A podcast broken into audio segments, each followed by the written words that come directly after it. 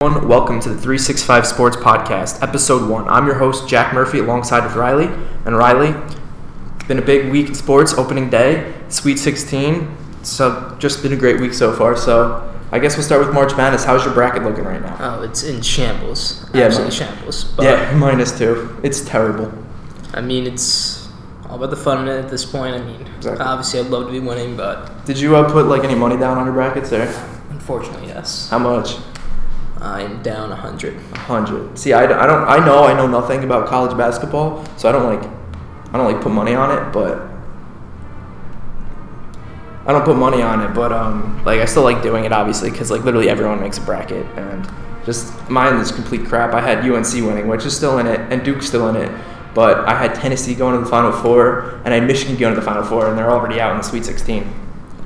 So um, uh, one thing I want to talk about, which a lot of like is the biggest buzz right now in college basketball, is Duke, obviously, and Zion Williamson. Um, their last game against UCF, I don't think they really they kind of got lucky that they won that game. They did get lucky, but I mean, you how do you plan a game against Taco Fall? I know he's like He- six seven six with an eight four wingspan. You, there's no way you can plan against a guy that good, no matter who's around him. Especially if he's just going to sit under the rim the entire time. I mean, Exactly, layups, you have to take it out from basically outside the box. I mean, it's how do you plan a, like your game plan around that? Mm-hmm. He can he literally dunks up and doesn't have to leave the ground, tippy toes. I know. I think the Duke Duke did a great job at making him foul out for the last few minutes of the game because that game could have that the results of that game could have been completely different if Taco was still in there. Especially when RJ Barrett got the rebound at the end of the game, and especially when um, I don't remember who it was, but the guy in UCF missed the layup. If Taco Fall was underneath the hoop, they probably had a better That chance last, of like, getting the second. seconds, Yeah, exactly. Yeah. If Taco was in, they would have won. I think they would have won. I think he would have put up the last shot to win the game. So um, last night was a great game between Purdue and Tennessee, controversial Tennessee. game. Very controversial, but it was a good game. I'm, I'm Big Ten fanboys, so Yeah, Big Ten. I'm happy Um, Purdue's I was a little upset because uh, Tennessee was he they were going to in my Final Four, but unfortunately that didn't pan out for me. Even though it's not the biggest thing in the world, it's all again as you said, just for fun. So, um, any other hot takes you like it you want to talk about in this uh, March Madness tournament you got? I want to talk about LSU. Yes, that's Obviously, perfect. coming under all the scrutiny Mhm. with the coach. Coach, yes, It definitely suspended. And LSU, they're doing phenomenal. exactly. Yes, this is are. Not what you great. want to see if you're that coach. Oh, you not want to see all. them get blown out. Exactly. But I mean, as a sports fan, I want to see LSU succeed. I want to see them. Give them the, hypo- the hypothetical. They win the national tournament. That'd be awesome. I would love to see, especially upset Duke. I mean, honestly, anyone Upset beating anyone. Duke is upsetting Duke. But Michigan State LSU, I feel like that's going to be a really good game because, again, but here's the thing: LSU, they win. Mhm. They have to avoid the tournament. Exactly.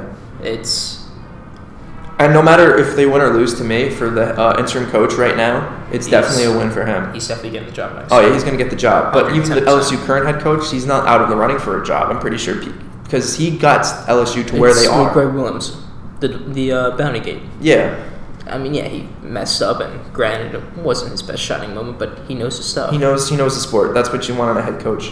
Um, we're going to talk more later about uh, more coaching issues when it comes to the uh, New England Patriots and Greg Schiano and how he stepped down. But that's for later in the podcast. We'll get to that. So um, another preview for games is North Carolina and Auburn. I honestly I kind of just went with the 12-15 to 12-5 upset here, and that's why I picked New Mexico State beating Auburn. I didn't really research that much, and it was a close game. And New Mexico State they would have won that game if uh, that one guy he made his free throws, or if that other guy made his last shot, which was kind of heartbreaking if you're a New Mexico State fan. But either way, he played a great game against a great team, and then Auburn went on to beat Kansas by six. Kansas is obviously a top tier basketball Top school. team. Exactly, Historically. historically, yes. good. So, and the head coach Kansas obviously knows how to get to the get to the um, Final Four, get to the championship game, as he done it so many years. He knows what it's like to be in this situation, while the Auburn hasn't been has as many opportunities as Kansas had. But who do you have winning that game? Auburn, North Carolina. Auburn getting very lucky. I think I like North Carolina. Um, Nassir Little is a great player off the bench. I think he, he's really he's really impactful to the team. And I saw something by Bleacher Report about their uh, point guard who plays just like D'Angelo Russell, which I'm gonna when we talk about the NBA, I'm gonna bring him up a little bit because he's my favorite player as a Nets fan here. Um, anyway, uh, I, I don't see it. I think he plays more De'Aaron Fox. I feel like he's he's a little bit more athletic than D'Angelo Russell is, even though he's a great scorer. He's a great offensive player. I would love to see Auburn win more than anything. I'm not a big UNC fan to begin with.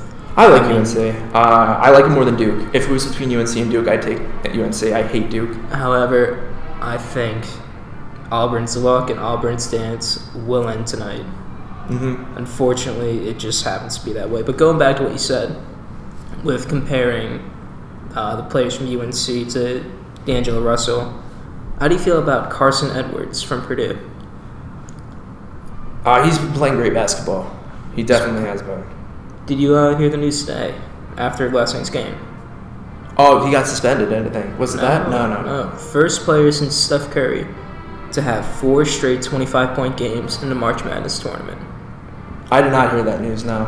I mean, for me, I have not been able to watch a lot of college basketball this season. Yeah, I, had a- I was actually at a lot of Purdue, too. I'm kind of just. Purdue's been flying under the radar. Not Oh in yeah, the sense definitely. that you don't expect them to make the tournament or at least make the Sweet 16, but Mm-hmm. in the sense that you don't expect them to be able to compete with these top tier programs. No, definitely.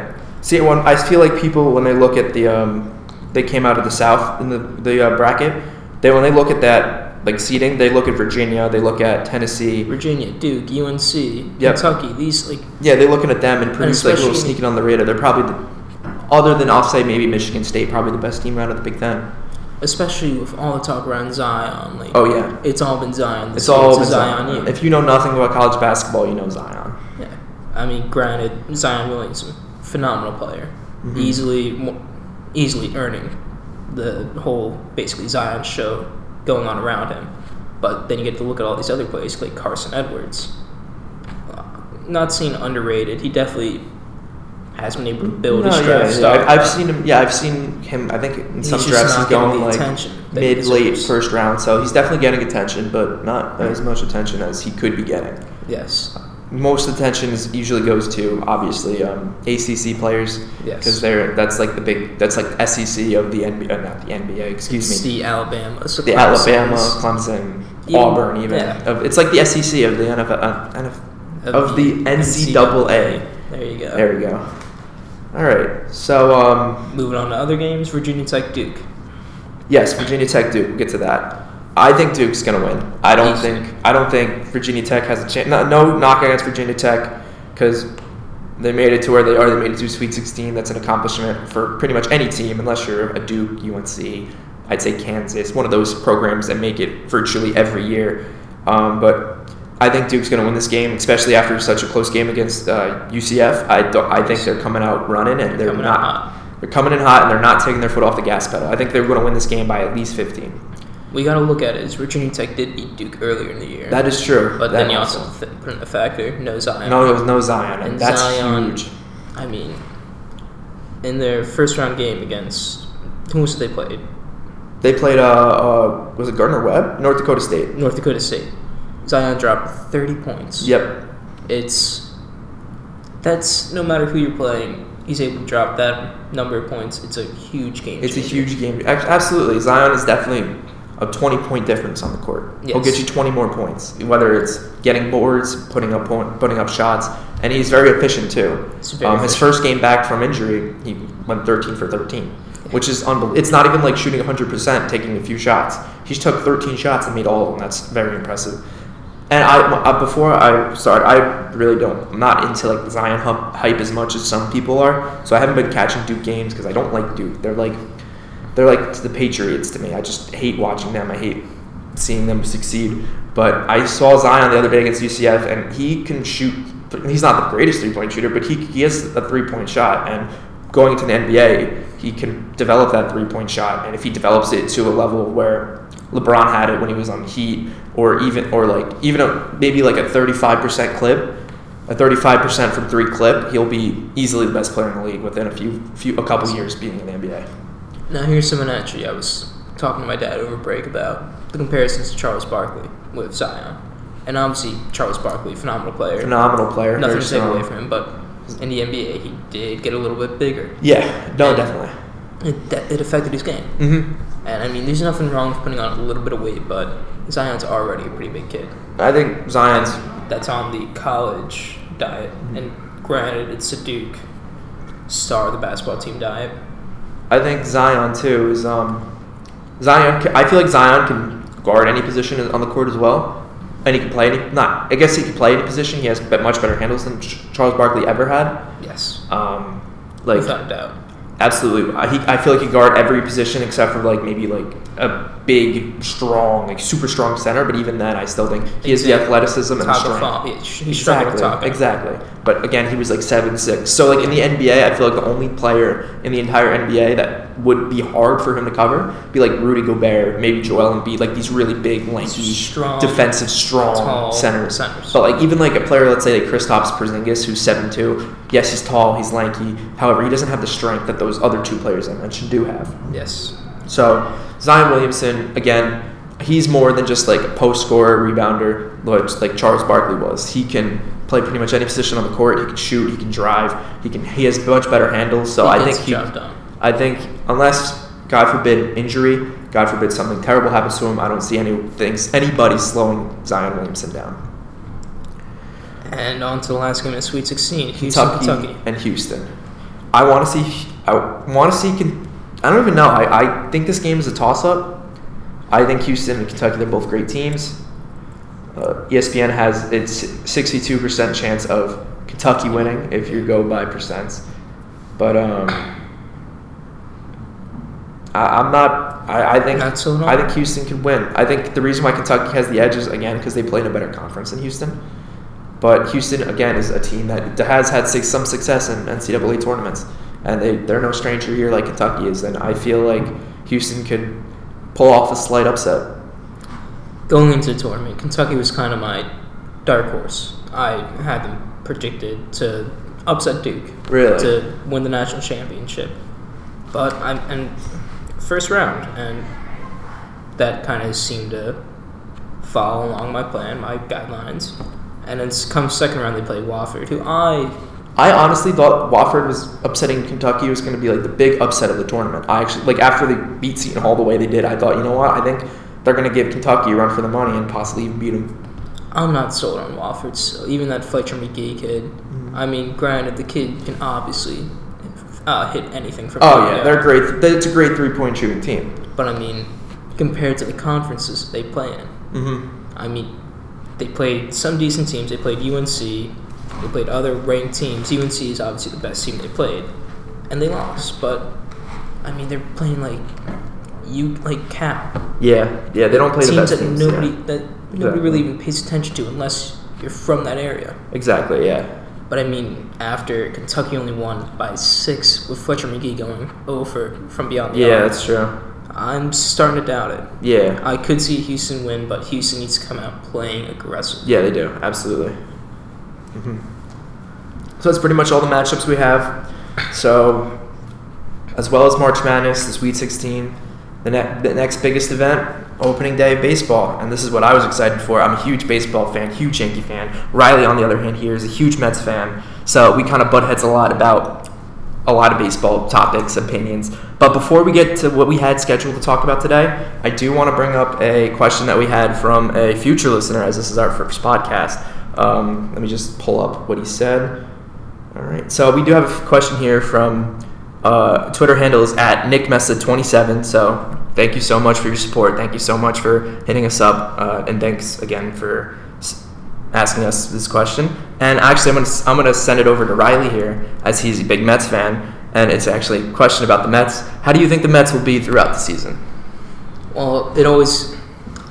Ideally, I'd love to see the Mets win the World Series once in my lifetime, and I mean, the younger, the better. Mm-hmm. Exactly. But ultimately, I could see the Mets going easily 500 this year. 500. I can see that 100. percent But it all comes down to the struggle that the Mets have had these last couple of years. Mm-hmm. I think it's healthy. yeah, exactly. I, I think that kind of goes down to every team. I think every team can Every always team. and any time can face an injury scare, no matter if it's their best player or a bunch of players. But if the Mets stay healthy, I think they can. They are. I think they can get a wild card spot easily if they're Yes. healthy. I mean, look at obviously Yes. Degrom is the best pitcher in the league.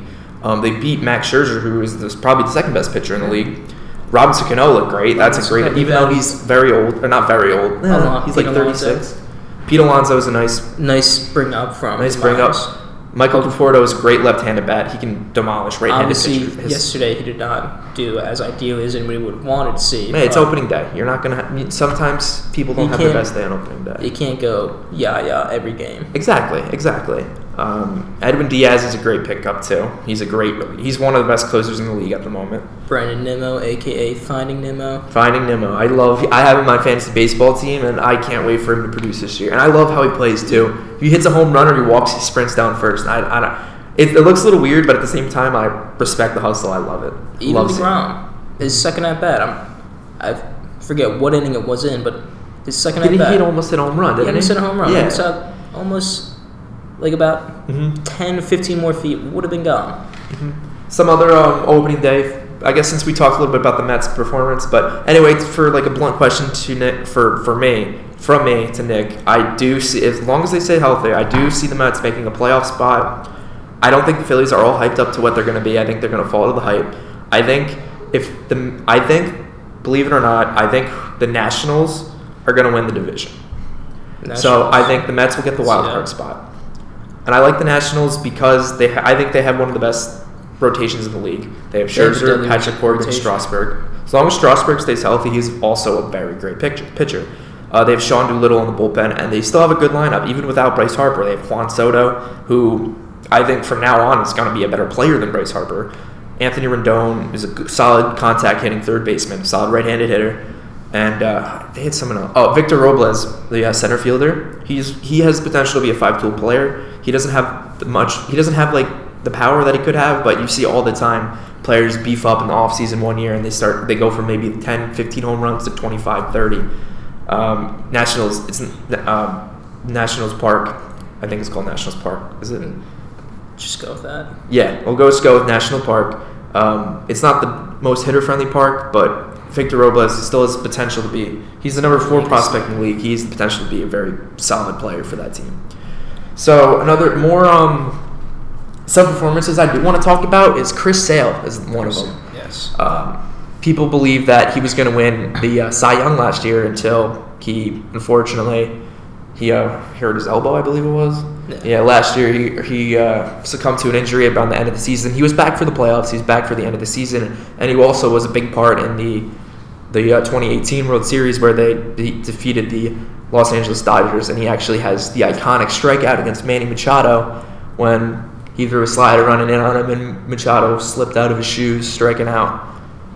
So, anything you want to say about Chris Sale's performance against the Mariners as he gave up, I believe it was seven runs in five around five innings? He just did not look like himself. It was probably one of his worst opening day performances in his career.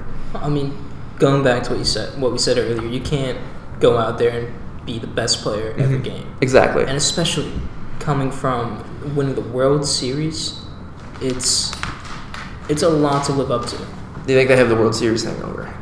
Yeah. Yeah, they It's- do. It definitely has some effect. There's a lot of there's a lot they of come in there expectations. for this thinking, oh, we're pardon my language here, but we're the baddest motherfuckers alive. Yeah. Like, it definitely has some aspect in there. Mm-hmm. And uh, uh, Degrom, as you said earlier, pitched phenomenal. I Phenomenal. I I had my um. We were going to talk about predictions for the MVP, the Cy Young Award, and before my Cy Young Award prediction was Jacob Degrom, or it was Max Scherzer, and then literally I watched Scherzer versus Degrom, and I switched it to Degrom. But I was just another player that's keeping it keeping it up for this year. It doesn't look like he's slowing down at all, showing any signs of regression. He just looks hot. And another player I do want to talk about is Jose Berrios on the Minnesota Twins. You might not have caught this game because I don't even remember who they played. I don't think they, They played the. Indians yesterday. They played the Indians, yeah. So even though they don't have Lindor and the lineup isn't as great as it was last year or the year before, uh, they still have Jose Ramirez. They still have a few good hitters on the team. He pitched seven and two thirds with two hits and ten strikeouts. This is a guy, a, a young guy that could probably put up elite numbers this year. Yes, I could very well see that. Mm-hmm. And I think the two biggest names everyone is focusing on this offseason Bryce Harper, Manny Machado. Bryce Harper went 0 for 4, Machado went 0 for 2. or I made 0, 0 for 3, I think. I don't know. They both went over in their first game. Again, it's opening day. You can't con- hang up yourself on opening day. New cities. to new cities, definitely. However, all this hype, and then players like Tim Beckham of Mariners, who, no, like, obviously people knew who he was, but nobody thought he was that great. And he And- he has three home runs already this season. Um, he had. T- remember, the Mariners played in Japan against the Athletics last week. Yes. So this is like their third. This is their third game for them, and Tim Beckham has looked stellar throughout the entire three game series they play, or the three games they played. And but Blake Snell too.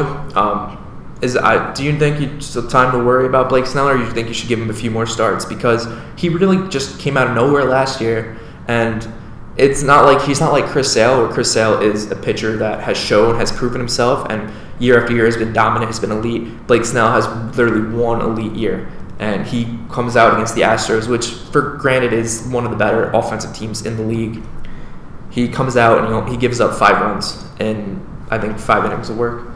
I think you can't judge a player's performance on opening day and say, oh, this is the type of player he's going to be all season. Mhm. It's a long season. It is a long season, yes. But I don't think it's something to like completely hang your head over, but I think it's some, definitely something to like think about. it's definitely something that you got to bring up to him in practice. And Yeah, exactly. You can't be doing this anymore.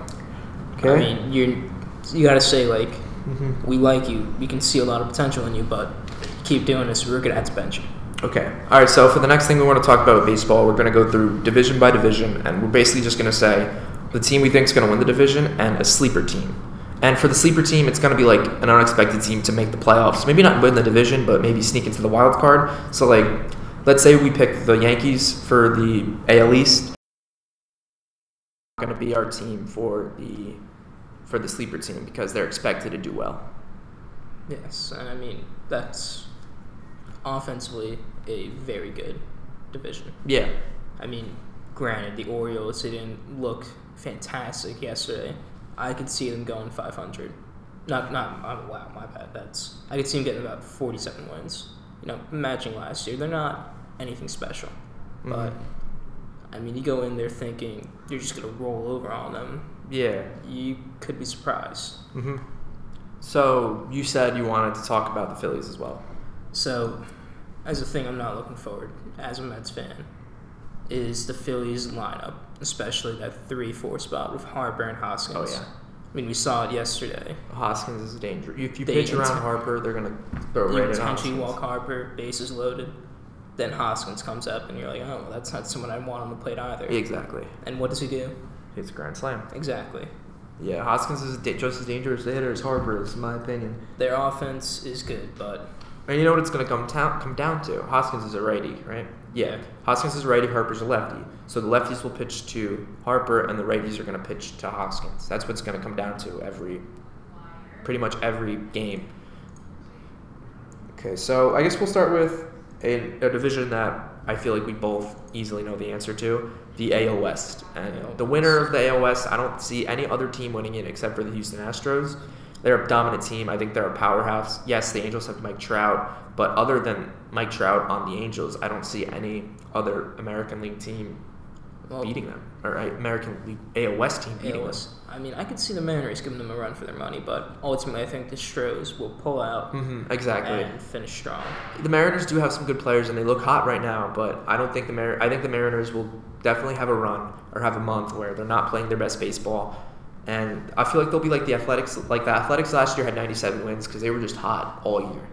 I don't think that's going to happen with them this year. I'd say they'll be more around the 500 mark this year.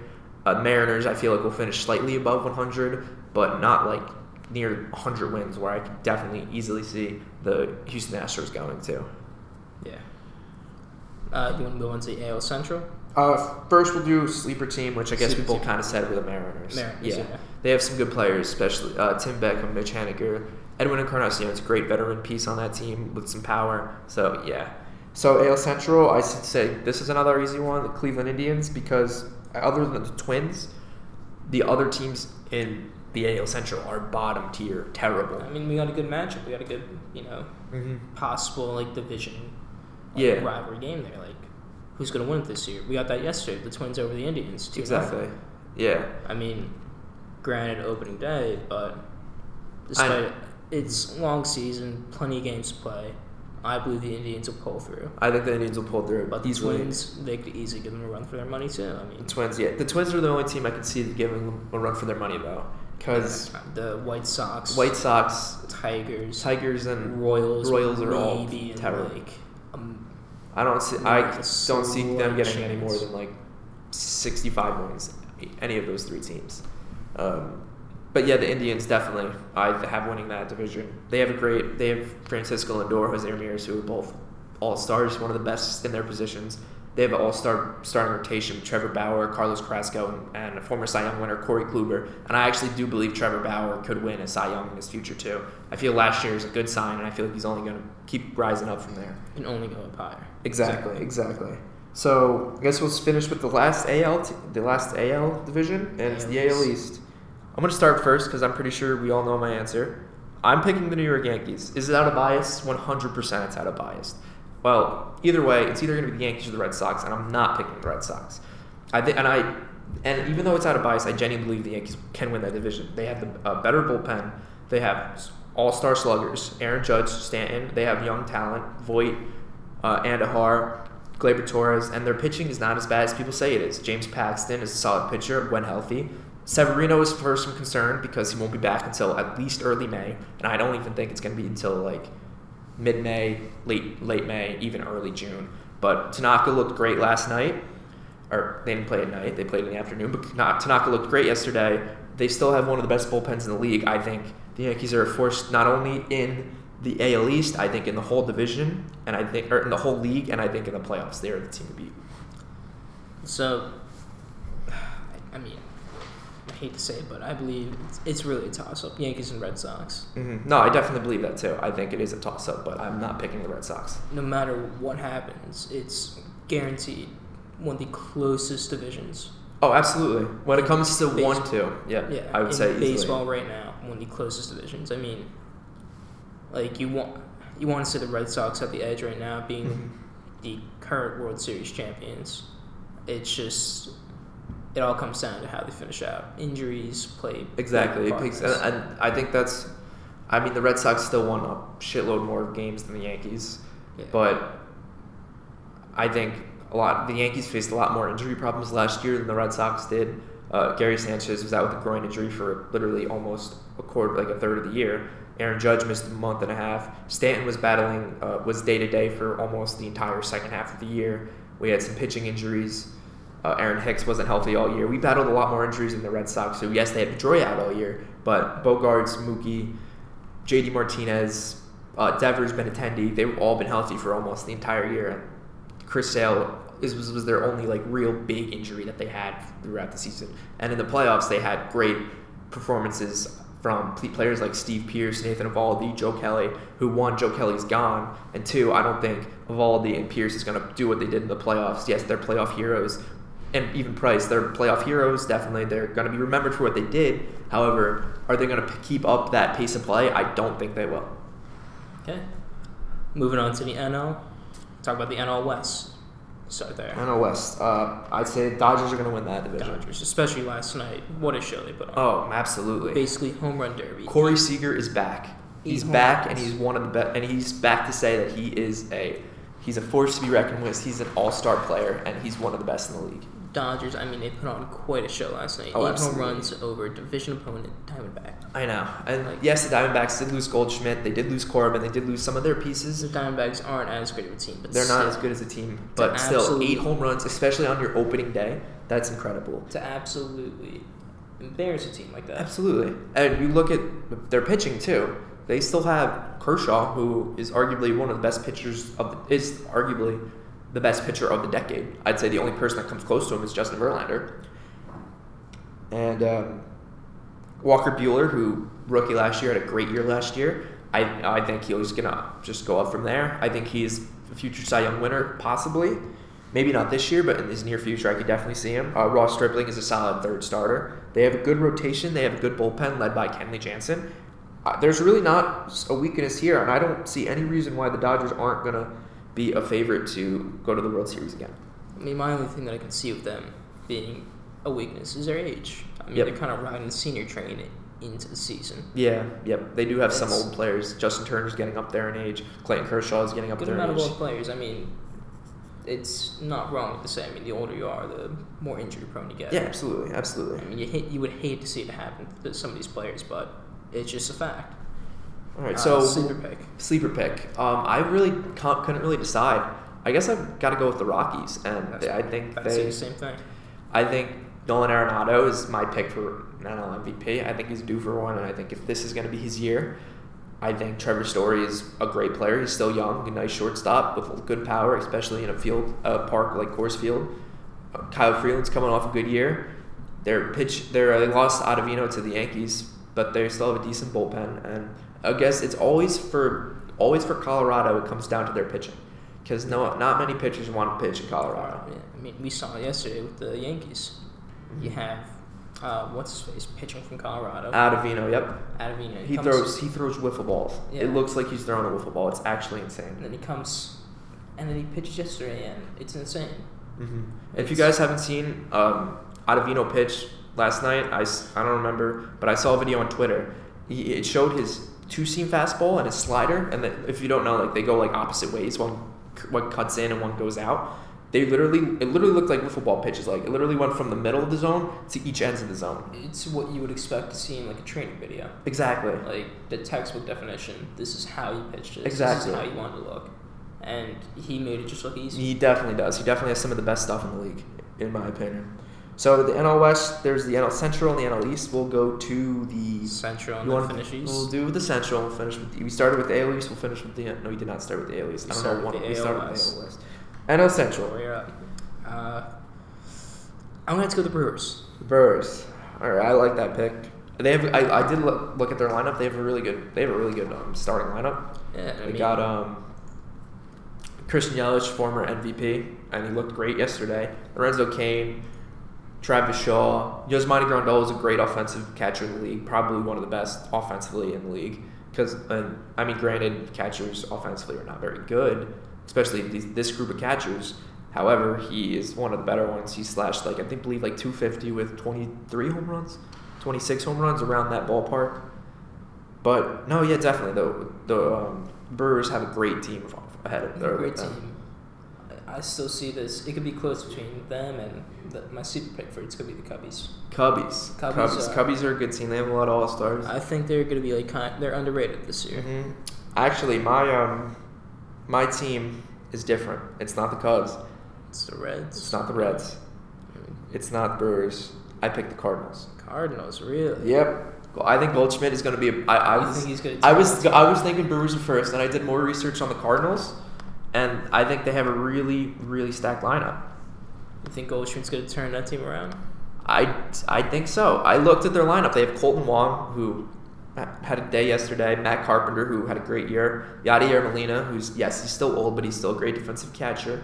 Paul DeJong, he is a good shortstop. He's not like a top tier shortstop. Marcell Ozuna's coming off a good year, and they they got um Jordan Hicks, who throws 100 like three. He averages his fastball averages over 101 miles per hour, which is actually insane. Yeah. Andrew Miller they picked up. I completely forgot about that, but that bullpen with just them two could be deadly because they're both flamethrowers, and Andrew Miller has some great as a nasty slider. Um, and the rotation, not many big names. They have Michael Wacha, they have Mikolas Flor- uh, Flaherty, but I looked up on Fangraphs from last year that their rotation was top ten in the league. It was number eight last year. I in um, I think in ERA it was so their starting rotation's good. Their offensive their offense is good, and I think they're going to be a, sh- a surprise to win the division. I think I think people know they're good, but I don't think people know exactly how good they are. And uh, my sleeper pick, they slept on one. my sleeper pick, it's a deep sleeper pick, Deep. You're, deep sleeper, sneak in the wild card. Not the Padres. The Padres are in the West. the Pirates. The Pirates? No, I picked the Reds. The Reds. Um, I just think if if some people step up, uh, Scooter Gennett, Joey Votto, obviously, uh, uh, Eugenio, or You know, Eugenio Suarez, pieces of the puzzle their dude needs to fall. It is a deep sleeper pick, but I think if a lot of things go right for this Reds team, if Yasiel Puig goes off in, in Cincinnati, I think they can do some damage, definitely. But again, again, just as much as I think they could sleep and sneak into the wild card, I think they can win like 65 games. So last but not least, the NL East. Who do you think is going to be taking the crown in there? I'll, despite my beliefs that the Mets, you know, phenomenal team, I do have to go with the Nationals on this The one. Nationals. I like that. I still think think the Nationals are just they're a phenomenal team. They're still very good. I think that even despite you know Harper leaving, Yep. that after watching them yesterday, they'll be able to fit the pieces together. It's Oh, opening yeah. day, get some jitters out, but overall, I think the Nationals are going to take the division. I agree with that too. I think they again they have this they have the best rotation in the league along with the second best pitcher in the league. They do have a good bullpen. They have some great players. No one really in their offensive lineup is considered, I would say, uh, Weak. All star. I would never say. I would say weak. I wouldn't say weak definitely, but I wouldn't say all star. Like like elite all star player like Juan Soto. I think he could be. He's obviously not yet. He's only 20 years old, however. Uh, and. I think after last year, you can even just keep building on that. So a young player, lot of potential. lot, huge amount of potential. The only person I see with more potential than Soto is Acuna on the Braves, and I think he- that both of them are just going to be balling out all year this year. But if you like, just I'm just looking at the depth chart right now, and I'll, I'll read you the first three pitchers in the starter for each position. We have Scherzer, Strasburg, Corbin, who are all great pitchers. Like they all are could be aces on any team other than the Nationals. Catcher is Yan Gomes, who was the Indians catcher. He pays an all star. Ryan Zimmerman's a little old, but he's still a reliable source in the lineup. Brian Dozier, power hitter that was on the Dodgers, a powerful second baseman. Trea Turner, contact guy, speedy guy. He's a great player to have on the team. Anthony Rendon is a great contact hitter. And the outfield, it's Juan, Juan, Juan Soto, Victor Robles, and Adam Eaton. So if you just take all those players, it, and if you just look at all those players, that's a solid team you got there. And I, I don't think I don't think people are people are looking. Oh, Bryce Harper's not on the team anymore, and the Phillies have Bryce Harper. They got JT Realmuto. They have Hoskins, They but I don't think they have the amount of depth that the I've- Washington Nationals have. My problem with the Phillies is I feel like they are a team full of all stars, Yeah, and they're gonna butt heads. Obviously, I mean everyone thinks that they're the best player at the position. And I mean, Mm-hmm. that's what happened to the Yankees when so, they had some players Derek Jeter and are. Aaron. but I mean it just it ruins chemistry. Exactly. That's what happened with the Yankees with Derek Jeter and Aaron. That's why they couldn't win a World Series, and so like they're on, they were on their last leg Yeah, because then they were just like, listen, we just need to win something, and that's when they did. and I But like for the longest time, Derek Jeter and Alex Rodriguez, they would butt heads about everything. They, they hated each other on the team. And uh, I watched actually a nice. Do you watch? Uh, you ever list watch uh, like Bleacher SB Sports, Nation? Yeah, SB Nation, Beef Beef Sports. I really like watching those videos. I watched. Uh, obviously, everyone knows like The Rondo and Chris A-Rod. Paul. A Rod and Jeter was a good one. good. I knew they didn't like each other, but I know it was like that. I like, know. I didn't and it was always like behind the scenes too. Because like I never knew that uh, growing up as a kid. Like when I was like young, I kind of thought they were just like best friends, and like Mets fans even thought they were best friends. Like I remember, I remember being like ten years old. and Mets fans would be like, "Oh, Derek Jeter and A Rod, they're gay for each other," and they say shit like that. But I mean, it might have been. they, Never know. I, I don't think they were. I think they hated each other. But um, you know, I, I think they're like cool with each other now. They have. They're obviously living They their own lives. They both have other beautiful wives now. Or beautiful one has a Jeter has a beautiful wife. A Rod has a beautiful. Uh, what is it Lady called? The fiance? Is that what? Yeah. We'll that's call it what it is. fiance now. Yeah, It's I'll, I'll cross that road when I get to it. But I mean, going back to that, it's butter. yeah, butting heads definitely. Heads. Exactly. and that's, all why my sleeper pick would not include the Phillies, and mine is really a toss up at this point.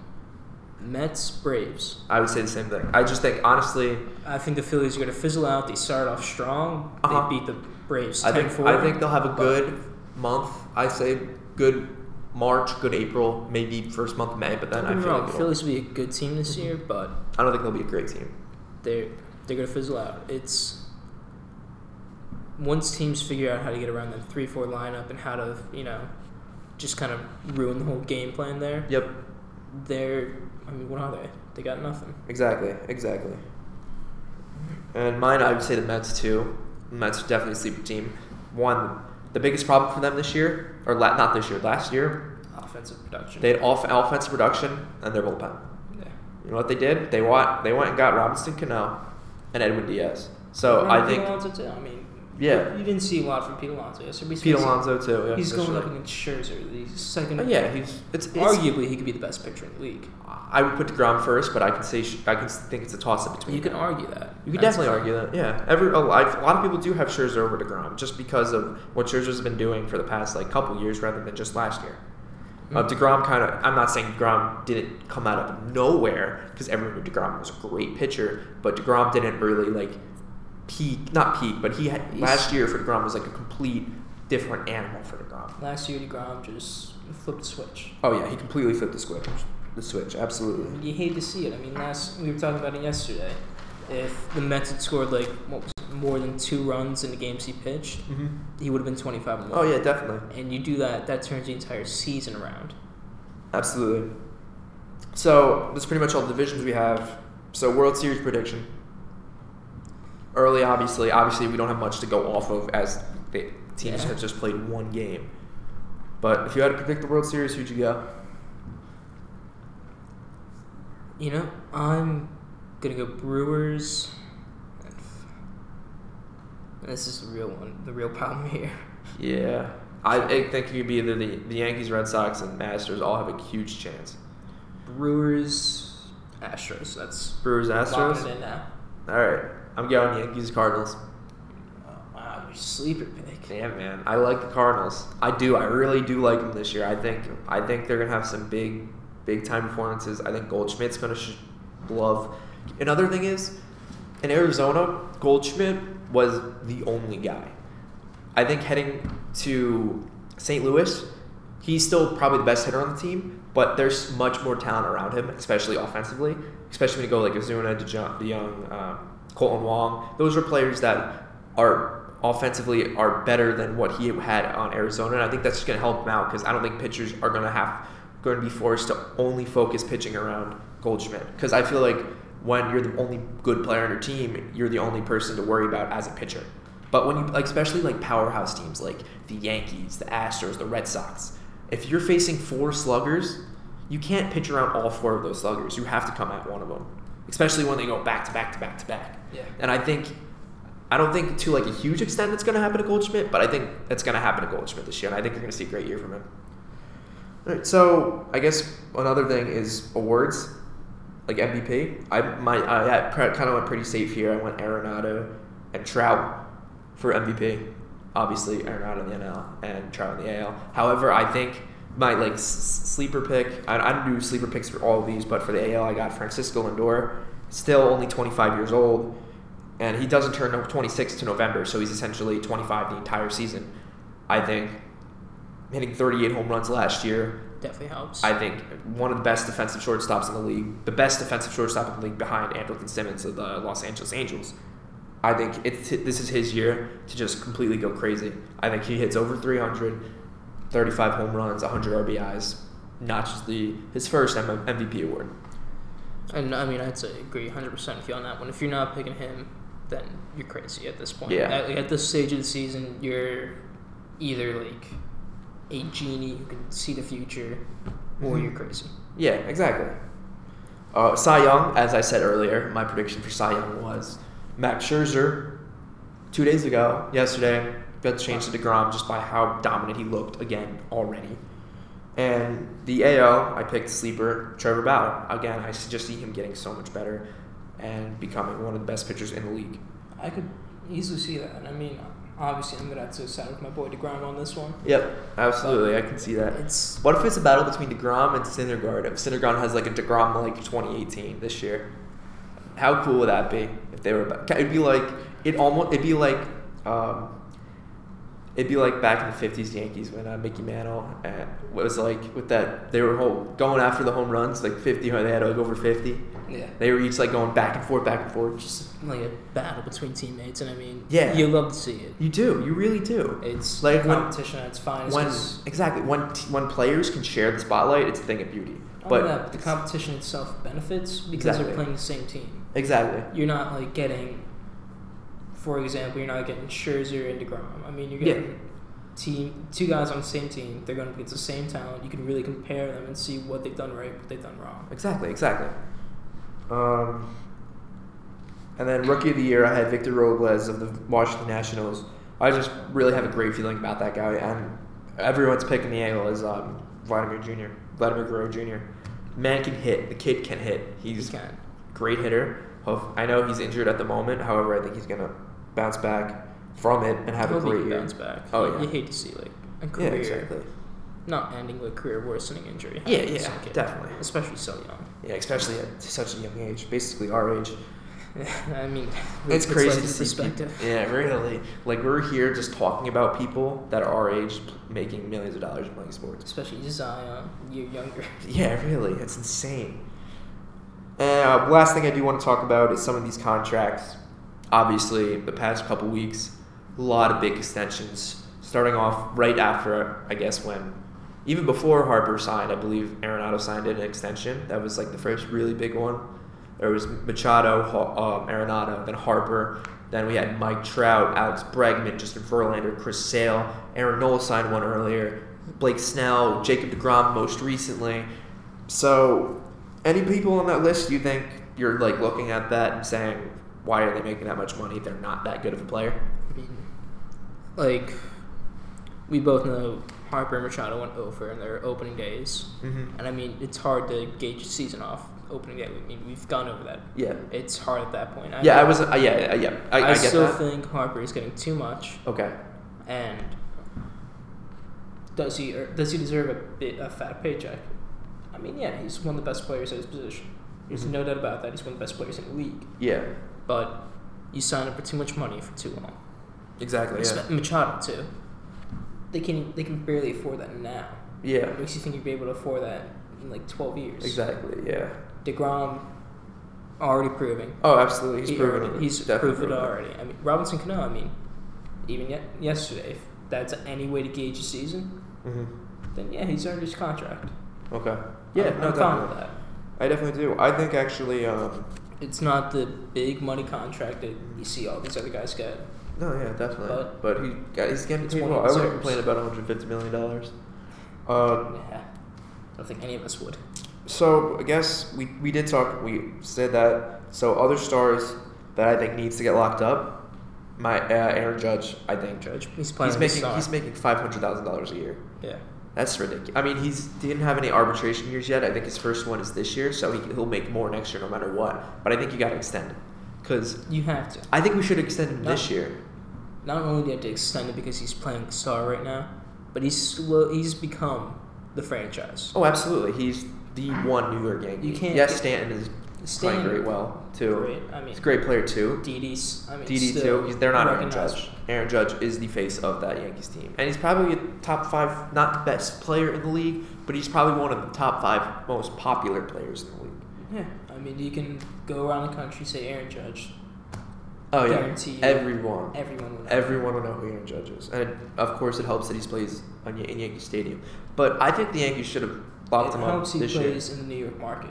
Yeah, definitely, That's- absolutely. New York market helps no matter what sport you're in. 100%, yeah. Hundred percent, New York market will help any athlete. So I don't know why. It'll help or who's- hurt any athlete. Oh yeah, That's what I definitely. If you if you come to New York and suck, the New York fans, New, the New York community, the New York market will let you know about it. Not only that, but say, I know we haven't seen anything happen this year, but say Judge. It's this is essentially his contract year. We'll put it at that. Yeah, But say he does some stupid stuff at like out in the town. I mean, you get caught doing that, you can only get away with so much. yeah, ex- absolutely. It's it'll hurt your contract. Yep. Aaron Judge is one. Francisco Lindor is another one that he can definitely ha- work an extension, and Kris Bryant too. I don't think Kris Bryant is on the level of the other two players, but I think he's definitely still somebody to note when talking about people who needs to get a contract extension because he's probably the best, the best player on that Cubs team that is a World Series favorite again this year, and he was a big part of them winning the World Series in 2016. Yeah. Yeah, definitely. All right, so that's pretty much everything about. Oh wait, last thing about baseball. you know what I'm gonna say, don't you? Yeah. Bryce Harper's cleats. And They looked like Crocs. I mean, I They get it. Ugly. trying I to guess show- yeah. He, he wants to like fit in Philly. No, no, And- I'm not going with that. I mean, he's trying to wow. Trying to, uh, you know, give a support for the team. You know, Yeah, Philly's been out absolutely. of green. That was the color he was going for, but to me, it looked like throw up green. Like, Yeah, I it mean, looks throw up green from far away. It looks like no matter how well you do, like if I'm out there, say this is just like a regular high school game, and I see some kid going out there and he's you know projected like the number one like recruit in the nation. Mm-hmm. I don't care. I'm still making fun of you for that. Oh Those yeah, are ugly absolutely. They were terribly ugly. You I mean, like, they looked look- like they looked like Oscar the Grouch more than Philly the Fanatic. Like I could be out there on the pitcher's mound. You could hit. I would laugh ball. at him. I would la- I would straight up laugh at the You guy. could and probably would hit every ball I throw, but I would still be making fun of your shoes all day. Yeah, yeah, definitely, absolutely. It's just not a good look on All All right, not a good look, and hopefully he sticks to normal fucking cleats. Um, anyway, we're going to the NFL now. Um, winners and losers. We'll talk about the biggest loser of the past few months or so in the NFL, the New York Giants. So we all know what happened. They traded Odell Beckham Jr. for a first-round pick, which is the 17th No pick, and Jabril Peppers, who is not a bad safety, but he's not worth Odell Beckham Jr. And um, we, the thing that really irks me about this is we don't want to pay Landon Collins, we don't want to pay Odell, yet we want to pay Eli Manning, and I just don't know what this team's doing. They want, they're trying to trade for Josh Rosen. However, I don't think Josh Rosen's very good, and I honestly do believe, after some thought, maybe we have to wait one more year for a quarterback. I don't want to rush it. I'd rather get the best defensive play because this is a defensive draft. So the best players in the draft are defensive defensive linemen, linebackers, those types of players. And I don't want to pass up on one of those to get a quarterback that maybe he'll be good, he won't be great. Like Tua is going to be great. Dwayne Haskins could be good. He definitely could be good. Dwayne Haskins. He could be great, but I think Tua has much more higher potential, much higher ceiling, and a much higher floor, even to be honest. You know who I think is getting kind of like tossed aside on this one? Will Grier. Will Grier, yes, from West I mean, Virginia. yeah, I, I mean- I saw him play. He was, he's good. He's when definitely you a good put him up there, you had to keep him up, and there were talks about uh, Dwayne Haskins. Yeah, I mean, they're they're essentially. I don't want to say the same players. They're similar. They have similar play styles. similar play yeah. styles, but I mean, compared to Kyler Murray, Kyler Murray, I'm still not sold on this whole golden boy arm thing. He played in the know. Pac-12. Yeah, Pac-12 notorious for no defense. I think he should have played baseball. easily. Yeah. I think he should have. And especially like look at the contracts. Like, again, another player in baseball. Let's go back for one second. Eloy Jimenez. He's a top three prospect. He's making fifty million dollars already, and he hasn't played one game in the MLB. So baseball players, if you want to make money, you go play baseball. Anyway, back to Kyler Murray. Kyler Murray's still not sold on it. I think, yeah, he's a good QB. I mean, could he have a career? Yeah, but I mean, if you're, I hate to say it, but this draft, he'll go no matter what. Oh yeah, he'll go. He'll go probably first. If He'll they don't, first. if the if the Cardinals don't take him, Giants will. And I kind of obviously if he's on the Giants, I, I wish think he's going success. number one overall. Number one overall, no matter what, even if it's the Cardinals, because Kliff Kingsbury gets a quarterback he wants to work with. Yeah, that's true. And I know in interviews, Kliff Kingsbury has said that these are all just kind of like blown out of proportion. He's never said he doesn't want Josh Rosen. He's always said Josh Rosen is a good QB, and I mean he can work in like the style that we're gonna play with. But Kyler Murray's Yeah, QB he true. wants to develop. That's true. Yep. And I mean, to me, it is a huge waste of a, of two first round picks at that point. Mm-hmm. But ultimately, as a, as a Jets fan, I would kind of like to see that happen, kind of stir the pot for all these other teams like Yeah, the. Raiders, the so, Giants, Yeah. Jaguars, Dolphins, Broncos. All these teams that need a quarterback, Mm-hmm. a young quarterback. Let me correct myself there because Broncos did sign Flacco. Yeah. but he's on his last legs. Yeah, he's on his last legs. I mean, I can't believe that guy won a Super Bowl. I can't believe he won a fucking Super Bowl, man. his defense won that Super Bowl. He did, but he won the MVP.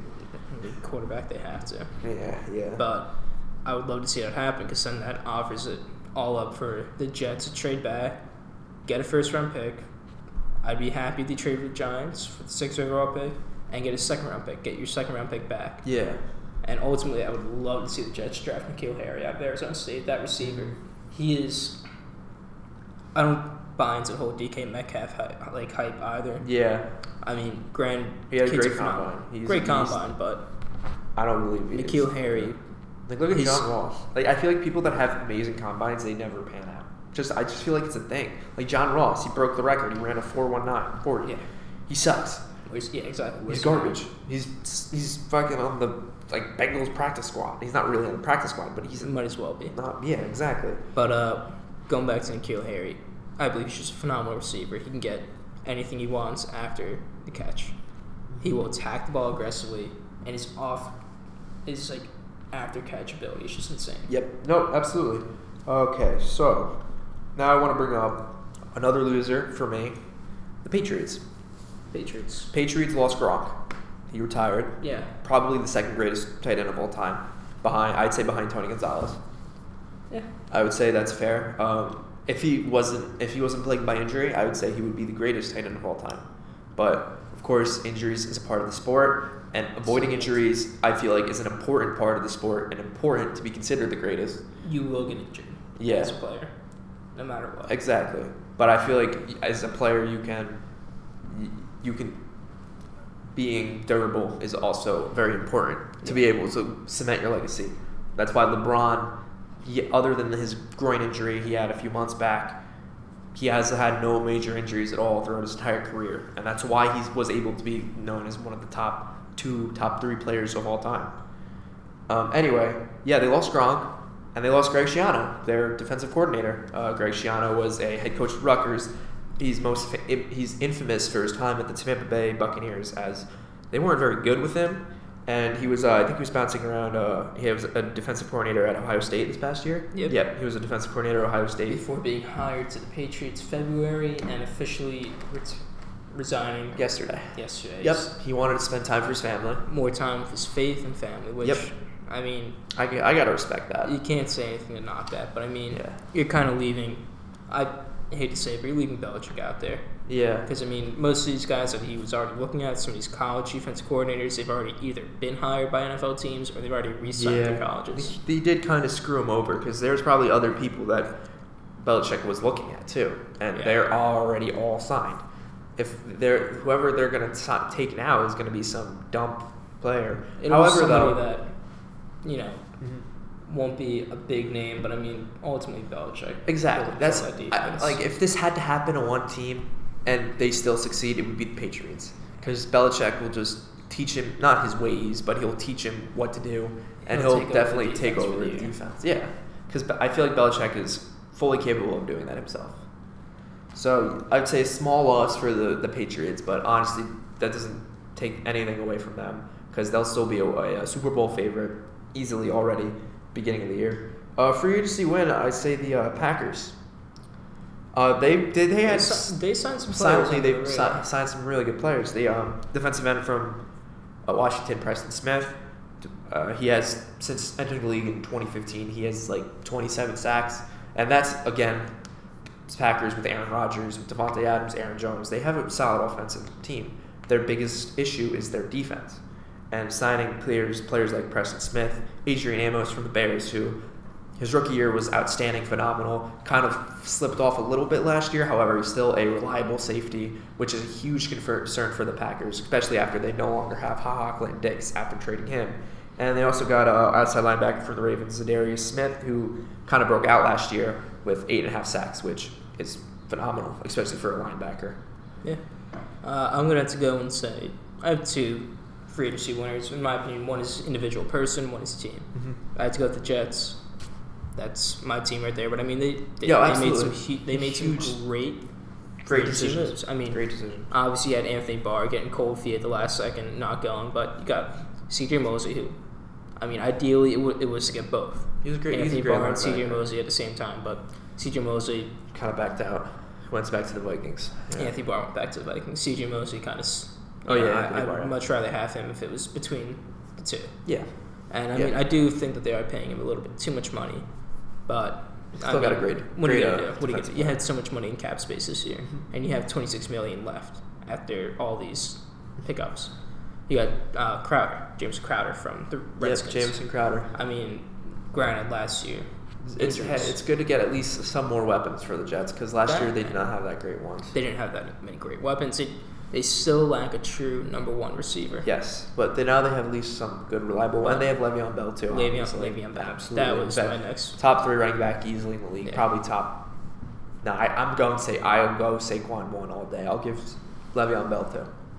Well, I, I disagree on that, but uh, uh, but yeah, Le'Veon Bell adds a close, shallow pass threat. Absolutely, something yep. the Jets need because now you have Quincy Enunwa, Chris Herndon, Robbie Anderson, who's good deep threat. Good, great deep Enunwa, threat, yep. good like mid to deep threat. Yep.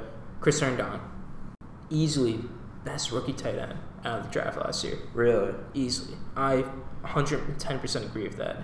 Had a phenomenal season. Even just in general. I mean, I think he was very good coming out of college.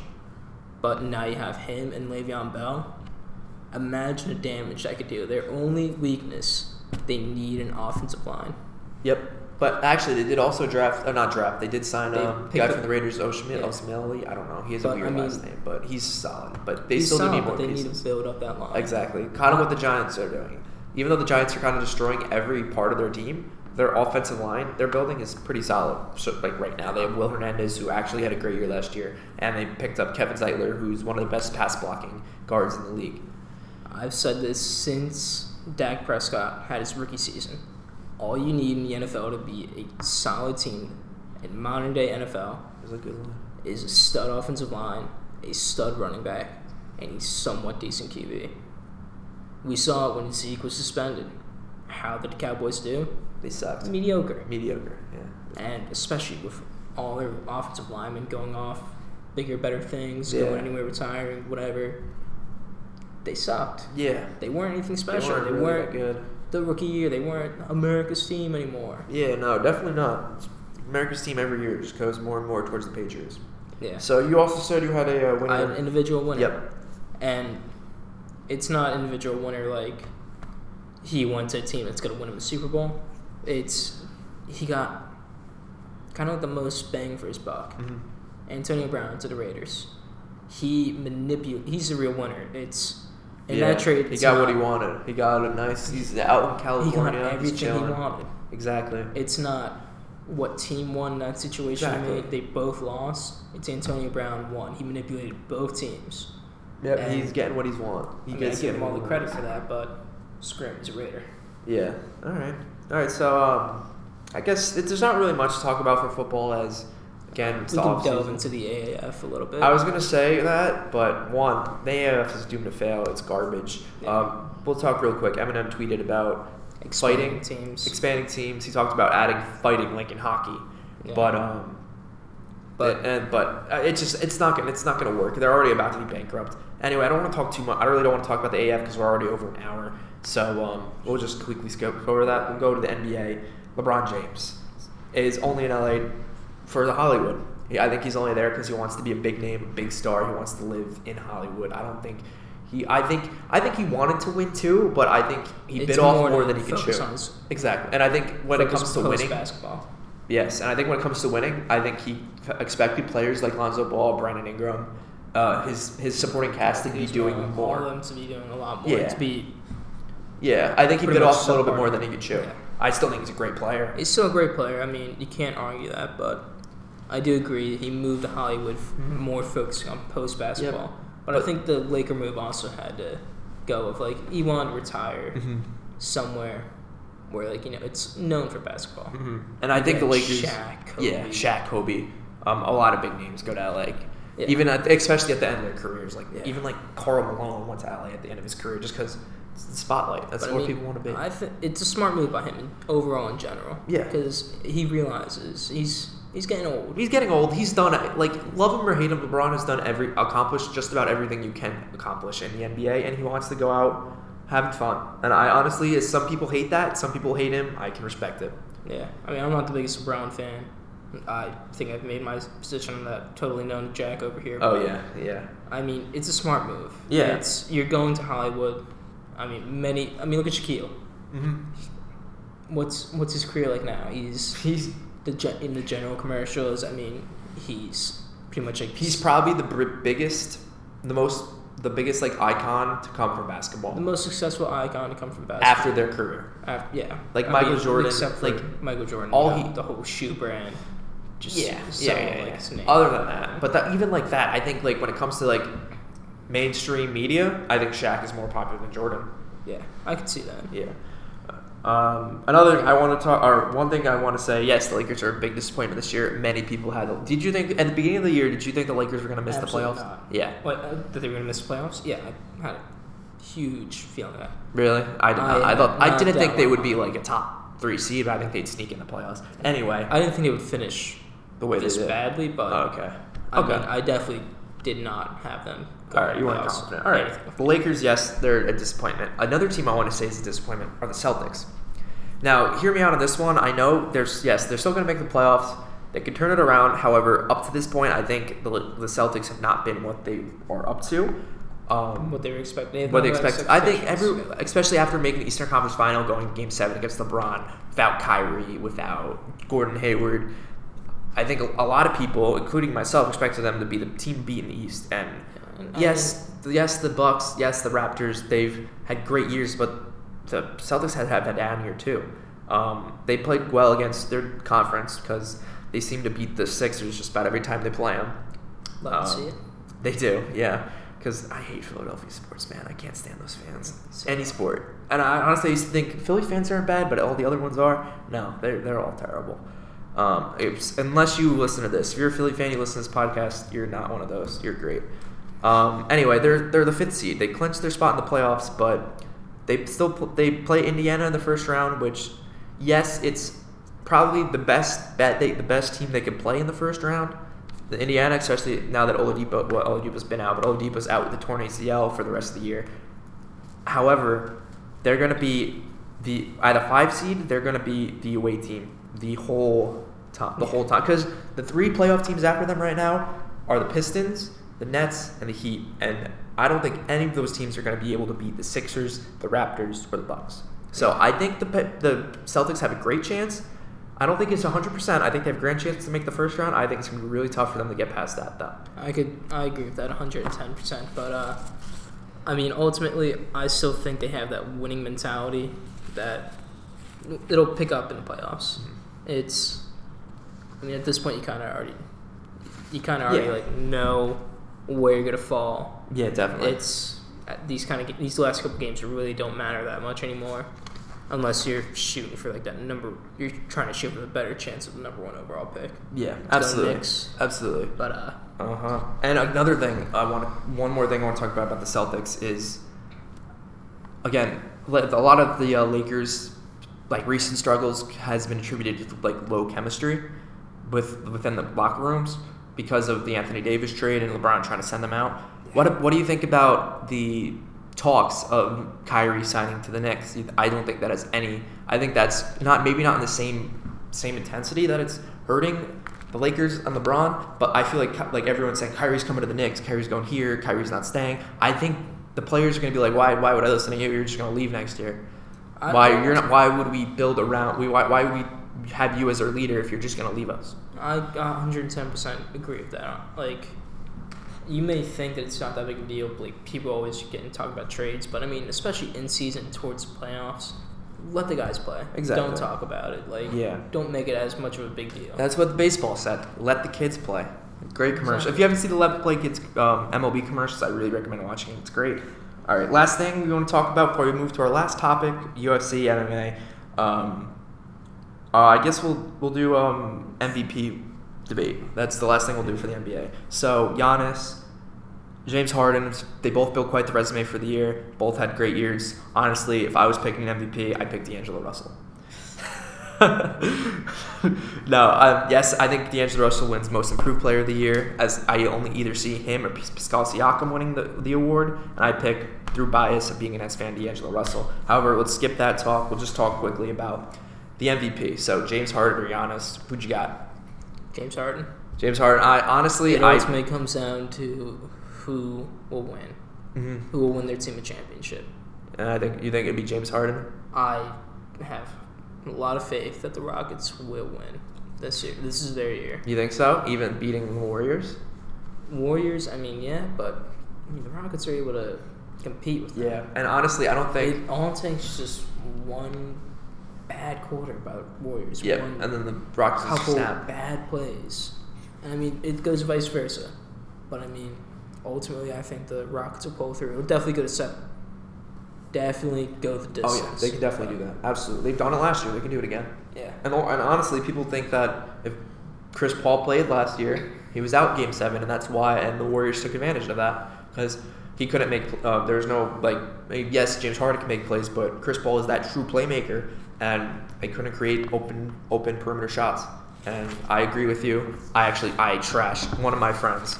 Um, if he knows, if he's listening to this podcast, he knows I'm talking to him. I trash James Harden a lot. I say he's garbage just because he loves him so much, make fun of him for it. But if I have to be truly honest, James Harden wins MVP, in my opinion. Um, again, he's averaging over 36 points a game. Uh, he has even like almost eight assists. He has a high turnover rate, but I mean, when you're the playmaker of the team, when you have to carry a team as much as he does, you're gonna have a lot of turnovers. He's just doing things this year that are he's doing things this year that we haven't seen in a long time. Probably since prime Kobe.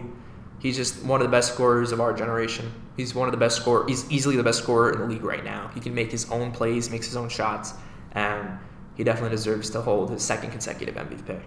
Yeah. So that's pretty much all for the NBA talk. We've been going on for a long time, but we have to hit one more topic, and that is Conor McGregor.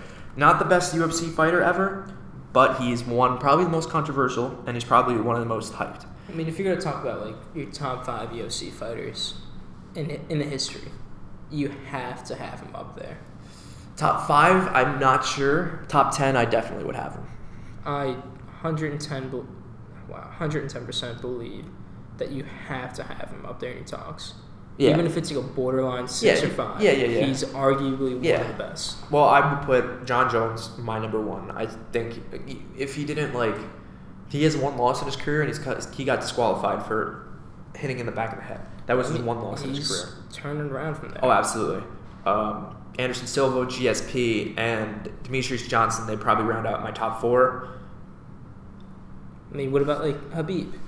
Khabib, I mean, yeah, he's suspended now, and I mean, he's suspended, but he still great. He's one loss in his career too. destroyed Conor McGregor. He did. I'm, a huge Conor McGregor fan, He killed him. just because you know. McGregor had no chance ever since he took him to the. What Khabib did, he played to his strengths. He took Conor on the ground, and he knew he could beat him on the ground. So that's what he did. And a lot of people that aren't very familiar with UFC, they hated that approach. But UFC, UFC It's more MMA. It's mixed martial arts. It's not boxing. It's not kickboxing.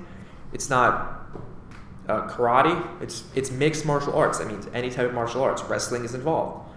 It's yeah. And I mean, like, granted, you could be one of the hardest hitters in UFC, but I Oh, mean, yeah. it it's a lot of like a mental game too. You have to know your opponent. Mhm. You can't just go in there without even having studied him. hmm I guarantee Exactly. you. Yeah, you have to know their strengths, their weaknesses. Khabib definitely was watching. Oh, yeah. like prior fights, Conor McGregor, even the Floyd Mayweather McGregor boxing fight, Yeah. because that definitely helped. It definitely shows where he's gonna hit, try to hit him.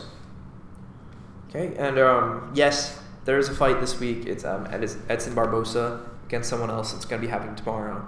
However, that's really not um, it's not that big. It's just a fight night. However, the wing I want to talk about is a week from tomorrow. There, Max Holloway is fighting against Dustin Poirier. It's the second time it's happening, and I think Max Holloway takes it. 236, I think Max Holloway probably has. I didn't check the odds of the fight, but I feel like Max Holloway has um, is favored, definitely favored in the fight. I think he might be the heavy favorite in the fight, if I'm not mistaken.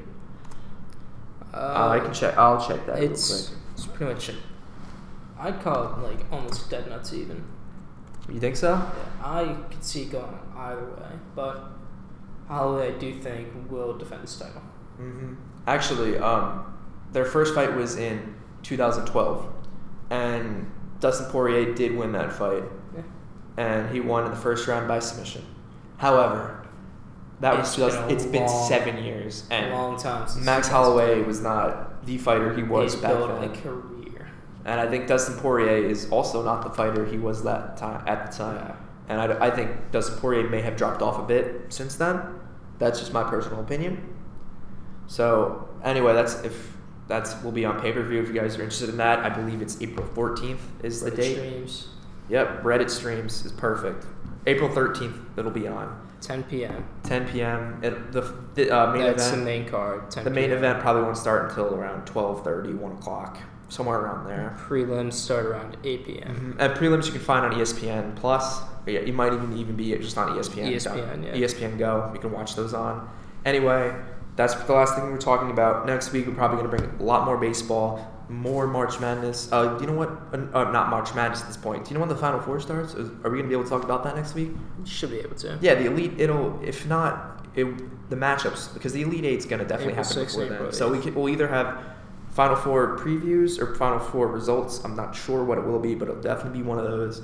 Um, hopefully, some more football news comes up. We didn't get time to talk NHL, um, but the NHL and NBA playoffs are going to be creeping in, so we do want to spend more time talking about that next time up. Probably we'll skip NFL next time, actually, unless some huge news comes, and not as much about baseball.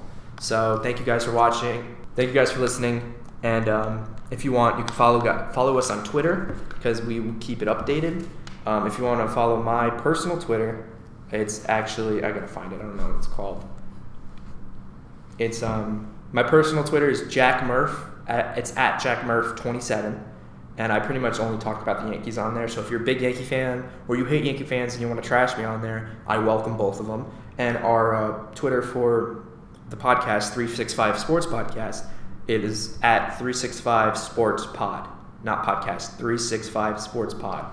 So hit us up with a follow on there. We on the on the uh, Twitter for the podcast we put up polls about we put up polls about sports, what's going on. You can vote in them, engage with. You can engage with us on there. You can DM us questions, and we will have you featured on the podcast. As earlier we had our first feature on the podcast. We'll feature your you. We'll feature your question. We'll give you a shout out, and we'll tell people to follow you on Twitter. So if you want some followers on Twitter, come DM us, and we'll give you a shout out. So anyway, that's it here. Thank you so much for listening. Jack and Riley signing off. Peace out.